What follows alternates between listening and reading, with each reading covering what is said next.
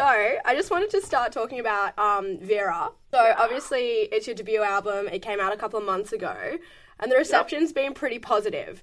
So I was just wondering if you had a favorite thing that you've heard someone say about the album. You know, actually, one of my favourite things was probably when we got a bad review. Uh, it's kind of like one of our first bad reviews. And I don't know, it was kind of cool that we were on the radar for someone to fully go ahead and write a, a piece about the fact that they thought it was super average. so, yeah, that was kind of cool because we never had that before. Like, I mean, it doesn't, it's not, wasn't the nicest thing what they were saying, but just the the aspect that they thought it was big enough to write something bad about it. That was kind of different.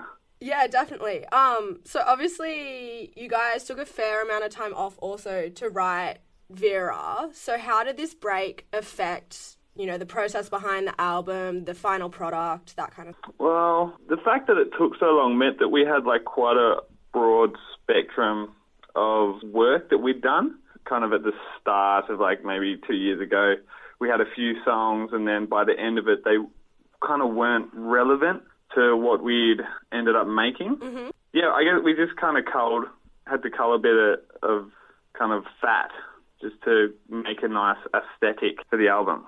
So, also on the topic of the album, remixes have always formed a massive part of your releases. Um, yes. So, what's your favourite remix that someone's done of your stuff, and are we likely to see more remixes for Vera? Oh yeah, there's some remixes in the work already at the moment. But um, favorite remix would have to be Chief's remix of "In Your Bones" mm-hmm. from our first EP. I mean, that's like I think our second most played song on Spotify. Uh-huh. Uh, but it's just a banger. That'll definitely be my favorite remix. Also, musically, there's some obvious comparisons to be made between you guys and Rufus, who I know you've toured with a bit. Um, yes have they had like a massive influence on you? Yeah, like they just really helped us in our early years. Like they kind of just showed us the ropes. Like they're just fully into it. Like the business side of things, they're just so focused, mm-hmm. and I think that that made like a massive impact on us. Like it was just about going out, playing music, and getting drunk. Like you've got an obligation to put on a good show. Mm-hmm as well, and like they really showed us and supported us in the early days. So yeah, they were, they were a massive influence on on us.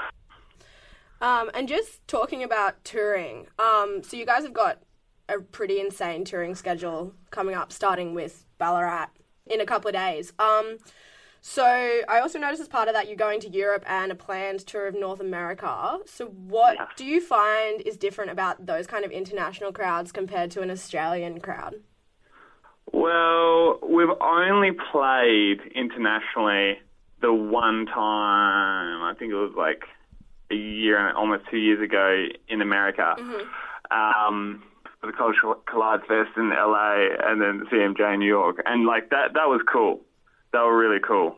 But like apart from that, like they were only small shows, yeah. so we didn't really get a taste of of what an international crowd is like. But I mean, we're so excited. Yeah, we don't really know what to expect.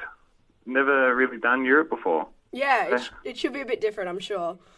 Yeah, um, yeah. So also as part of that tour, you've got a lot of festivals booked, like uh, Yours and Owls and Spilt Milk. Which yep. festival is your favourite to play and why? The best festival that we played would have had to been the Hot Dub Wine Machine Festival that was just around this year. Mm-hmm. They were incredible just the one stage and then just massive amounts of people coming to each show. Like that was insane. So that was definitely, I think, a highlight of like our almost career. Mm-hmm. Yeah, the, yeah, that def- one. Definitely cool. So, just finally, what is the plan after the tour finishes? Are we going to have to wait a really long time for music again, or are you going to pump out a new album? No, we've we've already started pretty much on the second album like yeah, we our heads are definitely into the shows at the moment, mm-hmm. but second album we just don't want to wait that long again. it yeah. wasn't good for us either. Yeah, for sure. So yeah, so we um we've already started. Cool. Ho- hopefully not too long away.